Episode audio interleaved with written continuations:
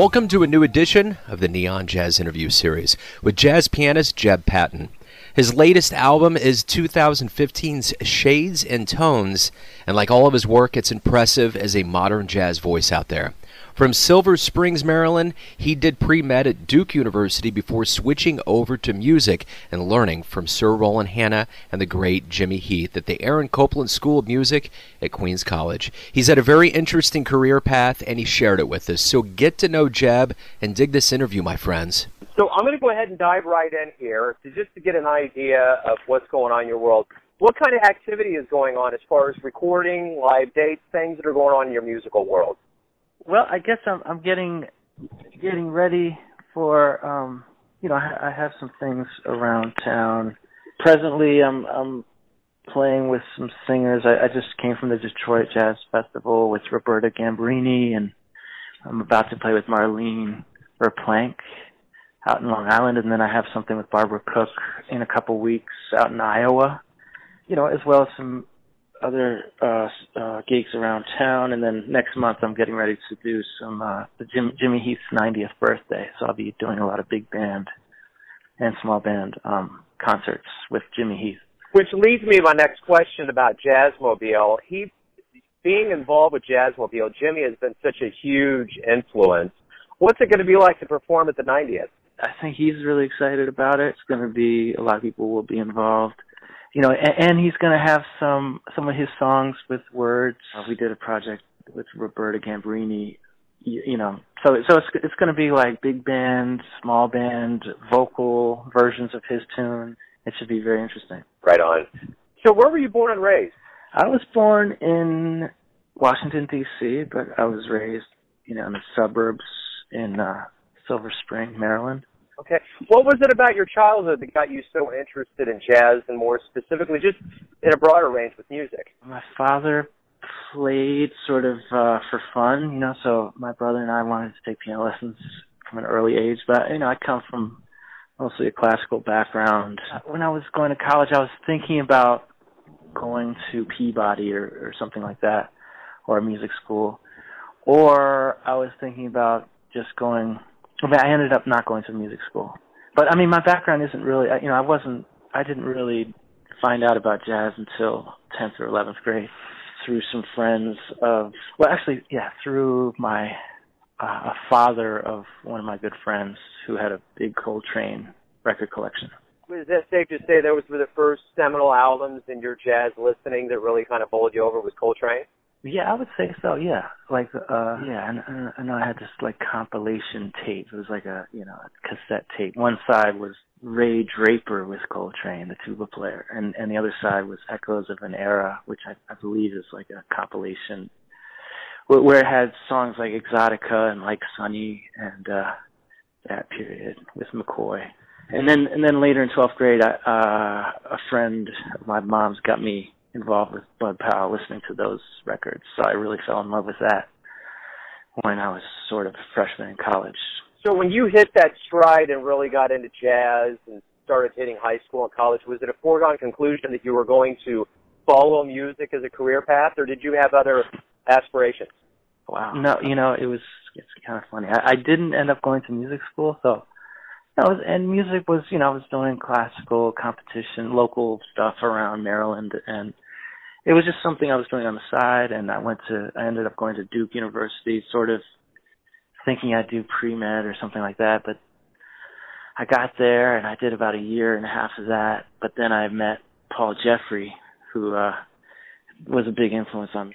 You know, he he really got me involved in writing for big band, and we were doing concerts all the time so I sort of became, yeah, I, I sort of changed in college. Not thinking that I'd really, you know, I was just, I was just uh, totally enmeshed with it. I wasn't really thinking about my career path or anything like that. But I, I did get, I got a chance to play with a lot of people as a sideman, and uh, you know, just took it from there. So when you were done with college, where did you go? Did you go to New York, or what happened after that? Uh, yeah, I followed my friend Todd Bashore who is a great saxophone player, and uh, he was going to Queens, and so I just immediately went to Queens College after I finished Duke to meet Jimmy Heath and and um, Roland Hanna, started from there. So I, I went to the Queens program after Duke. Right on. So how long did it take for things to really start happening in New York? For you to start really getting a lot of gigs and playing with Wow. cats? When, how long was that? Interesting question. I, you know, I, I feel I was very lucky in a way. I was lucky enough to meet Jimmy at a time that he was sort of retiring from Queens, going on the road. So I got a chance to go with him and, and his brothers to travel right after I finished Queens College. So that that was a big opportunity for me. And um, also, I started playing a lot at this place called Cleopatra's Needle, where I met people like Julius Tolentino and Jeremy Pelt, Michael Rodriguez, and a lot of people like that who who were just, you know, were just coming to town around the same time. You know, as far as a lot of gigs, I've, you know, that I, that's a hard question. You know, it's it's piecing things together. You know, a little bit of this, a little bit of that. I spent a lot of years in Queens and long doing gigs out in Long Island, and you know, playing for some singers, playing, kind of trying trying to become adaptable, I guess. Early on, I, I was still doing I was still doing sort of some classical stuff. I was part of this chamber group in Chicago, doing some uh, new music. Yeah, so so I was just following these different kind of paths. Then I, then a little bit after that, I started studying classical music again, and I had this idea of sort of mixing those two worlds. But I, I mean, re- I've kind of gotten away from that. But I, I guess those those all kind of lead into uh, contribute to whatever style you have or your direction. So I guess I have a lot of outside influences when I play. Yeah, and you know, speaking of outside influences, you're obviously in the cradle of jazz in New York, but when you go out and step out to a country like, you know, Italy, you know, Monaco, Mhm. Portugal, what does travel do to enhance your music voice? How does it add to who you are and what you're trying to say? I, I think I, I just hear stories about like the uh the Art Blakey band, bands that would go on the road for play in one place for 30 days at a time. I mean that the level you get to. I never really had the opportunity to do that, but traveling with a band, playing night after night, it it, it allows you to get to a higher level of interplay of of just your reflexes, just musical musical decisions that you make, things that you can't practice in a practice room. You can only get from like going out on the road or not or just being in New York, playing a lot of gigs night after night. I think is something that helps your musicality. It doesn't have to be necessarily abroad, but just the you know, the act of playing with people night after night uh, is very helpful. You know, I, I wanted to kind of backtrack on what you were talking about Queens College with Sir Roland Hanna and Jimmy Heath. Is there advice, you know, things that they gave you that you remember to this day before you climb into a studio or get on stage that just kind of resonates really well with you? I I guess you know Jimmy and and also Percy Heath and Tootie for that matter. That they're really very supportive, very encouraging, and they, you know they're they're just they they always say, well, you know, you got to just play your little songs, meaning don't try to be another person. You know, be who you are, and and uh if you can just get into that mind setting, it can really help with a lot of different psychological problems that might come your way. And Roland Hanna was, and, and Jimmy just, he, he was telling me about one of his favorite phrases on the plane coming back from Detroit. What was good is good. He likes to say that. So it's a nice, you know, f- having the feeling that you always have to be new and what's new and it equals innovation, but that's not really necessarily true. Um, I've always been impressed with Jimmy being so open to new, modern ideas, but at the same time, you know, he, you know, they they stress the importance of being grounded in the history. It can help you if if you know about the history, you can know about the future, that kind of thing. Yeah. How did you get involved with Jazzmobile? Um, I guess through through Jimmy, mo- mostly through Jimmy and his small band, and I get gigs with him, and as as well as with his big band. So what have you gotten from Jazzmobile? How how has it treated you? Oh wow, well that's a great community. I mean, I, well you know what? I, I think I, I have some great memories of of playing on stage at like Grant's Tomb, and just the audience reaction and the uh energy, and I have a memory playing with Frank Wess at Jazzmobile concert, and it's just you know it's just a community feeling and a feeling of support and encouragement. You know, since that move to New York, you played with some pretty heavy hitters: Jimmy Cobb, Lewis Nash, uh, Rufus Reid. There's uh-huh. a lot of names. So my question is this: From all of these folks that have such mileage in their rearview mirror, what do you learn from veterans? What do you take away from their craft and what they do on stage? I guess it's it's just an energy. It's just um a feeling of a lot of those veterans. They have such a great feeling when they play because music is so precious to them, and they really are able to convey that to an audience. And a lot of those, you know, the the, gr- the great masters, they're incredible performers as well as being incredible musicians. Like the way they carry themselves on and off stage and just their whole aura is something to be inspired by and try to emulate, I guess. And, you know, you are a uh, a very key voice that's going on in modern jazz these days. So let me ask you this: What is your voice? What conversation do you like to have on stage when you get up there and play?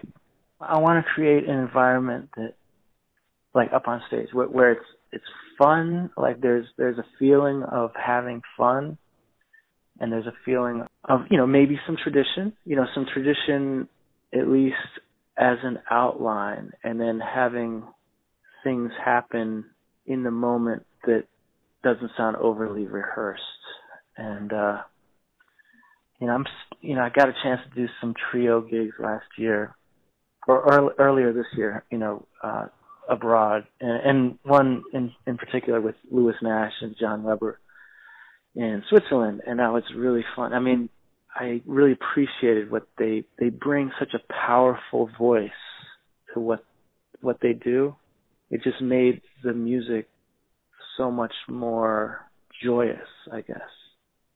I mean, you know, com, you know, when you're playing with those kind of guys, it, it sort of lifts you up, and so I, I just want to have a feeling of something that's lifting, a feeling of like lifting, lifting you up, but also accessible, I guess.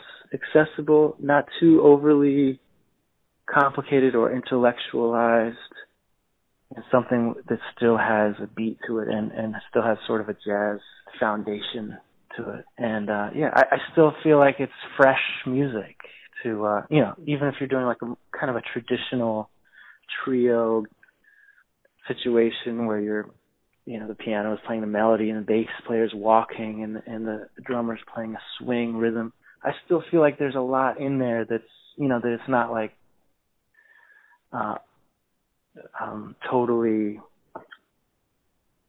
uh like that that's that's uh that's that's a realm that still can be explored and you don't have to necessarily purposely try to do something different just to be different for the sake of of being I don't know, the the feeling of swing is still pretty strong.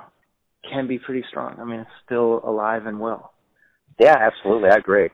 So let's talk a little bit about your career. You know, you start out in, in Maryland, you move your way to Duke, you go on to Queens College, you play with a lot of cats, You've done a lot. You've traveled a lot. How do you feel about your career trajectory? Where you're at today and where you came from? When you look back on your career right now. Uh, hmm, that's that's. I, I just feel like I'm going, you know, just month to month. I, I mean, I do feel like nowadays I'm I'm heading t- toward this more and more teaching, uh, more the educational uh, direction of things. Um, I got these two books out that, you know, that, that kind of it took up a lot of my time in the last couple of years.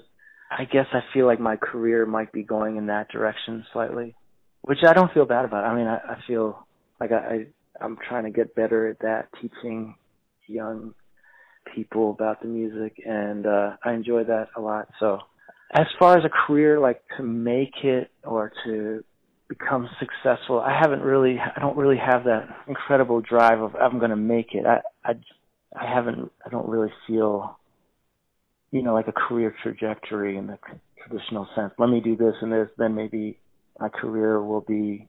Maybe I should have more of that feeling of if I do this and this, then I could.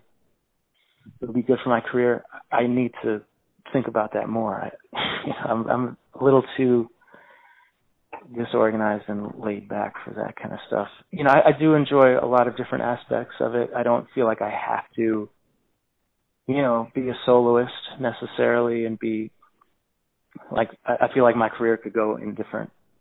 It doesn't necessarily have to go in that path of becoming a soloist or a true, you know, uh, head of my own trio all over the world. I mean, that would be great. Just trying to take it one step at a time. So you mentioned Bud Powell. You mentioned John. You mentioned John Coltrane. You know, we're we're only really as as good, I think, sometimes as the shoulders we stand on. So I'm going to ask you this: Who would you consider your jazz heroes? Well, one I'm going to have to say Sir Roland Hanna. Just the way he thinks about music, I, I really that's one of my heroes. I'll definitely say McCoy Tyner, even though I myself I'm not like a expert in that style. I'm, I don't, but I, I, I he's definitely one of my heroes. I'll say Phineas Newborn, Barry Harris, Bud Powell, and Horace Silver. I mean, I don't know. That's hard. I, I have. A, I mean, I could keep on going from there, but I, I'm. I guess I'm really moved by Phineas Newborn, Art Tatum, and Bud Powell. Sure. Well, uh, let's whittle things down a little bit here, and let's get kind of magical a little bit. And if you could get into that jazz DeLorean and you could go back in time, what year would you go to, and who would you want to see live? Oh wow. Okay. You know, maybe maybe I would go. I I think I would. I'd like to go maybe the late fifties, early sixties, I see the band. You know, see maybe Horace's band or the early '60s, and and maybe maybe see the see Phineas Newborn play live at, at that at that time period during that time. So let me ask you this: it's kind of a generic question, but why do you love jazz?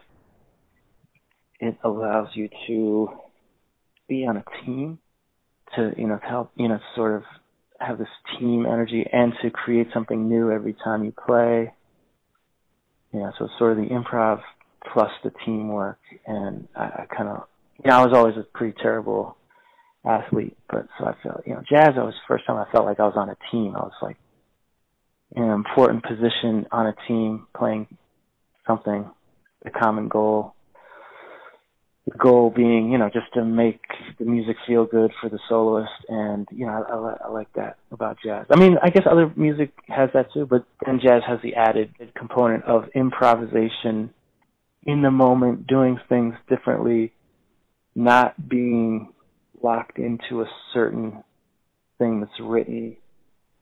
You know, I like that a lot is there anything that a fan has said to you after a recording or a live show that you remember? One of the nicest things that someone said to you about your music? Uh, I can't remember the exact words or anything, but I mean, just someone that's been really touched by it. That it mean meant a lot to them to be there in that moment at the time. You know, so you know, I've, I, you know, I've had that happen even in like not a big gig, like some some little bar or something, and someone that's really touched by the music, you know, and uh that's makes it, you know, worth worth it. So everybody has a version of who Jeb is. Uh, you know, your family does, your friends, your business associates. But who do you think you are when you wake up in the morning? You face the world. You go out you be you. Who are you? Well, I, I think my wife always teases me that I don't have a lot of hobbies outside of piano. but I, I think, yeah, that who I I like I like to to think about the way music works and and I, I'm I guess I'm really a person who's wrapped up in piano. I mean if I if I could just be in a basement practicing piano, that that's kind of very uh desirable thing for me. I, I the performance part of it maybe is I know other people are you know, they crave the being in front of an audience, that kind of thing. I mean I do in a little way, but I'm more into just the actual, just the way music works. So I'm, I'm just always thinking about the inner workings of music. I, I mean, that makes me sound like a super antisocial person. And at the same time, I do enjoy being around people. No, it makes sense. It's it just sounds like you you love yeah. your music. That's and there's there's to be honest, yeah. To be honest, I have other interests, but it's just that I feel like it's always there's always something interesting to to uh get into. I never feel bored like, okay, I did that, let me go try scuba diving now, you know. Although I do you know, I tried that once. It's kind of I'd like to do that again at some point, but Yeah, no, I dig it. I dig it. That's a great answer. And, th- and that's all I had. I saved the uh, hardest for last. Jeb, thank you for taking some time out. I appreciate Yeah, your answers and your story. Great Okay. stuff. okay, thanks, Joe. Thanks for listening and tuning in to yet another Neon Jazz interview, where we give you a bit of insight into the finest players in New York, Kansas City, and spots all over the world, giving fans all that jazz. And thanks to Jeb for his time, his honesty, and all those stories. If you want to hear more interviews, go to Famous Interviews with Joe Dimino on the iTunes Store, or visit the Neon Jazz YouTube channel. And for all things Neon Jazz, the home of Neon Jazz, the neonjazz.blogspot.com. Until next time, enjoy the music, my friends.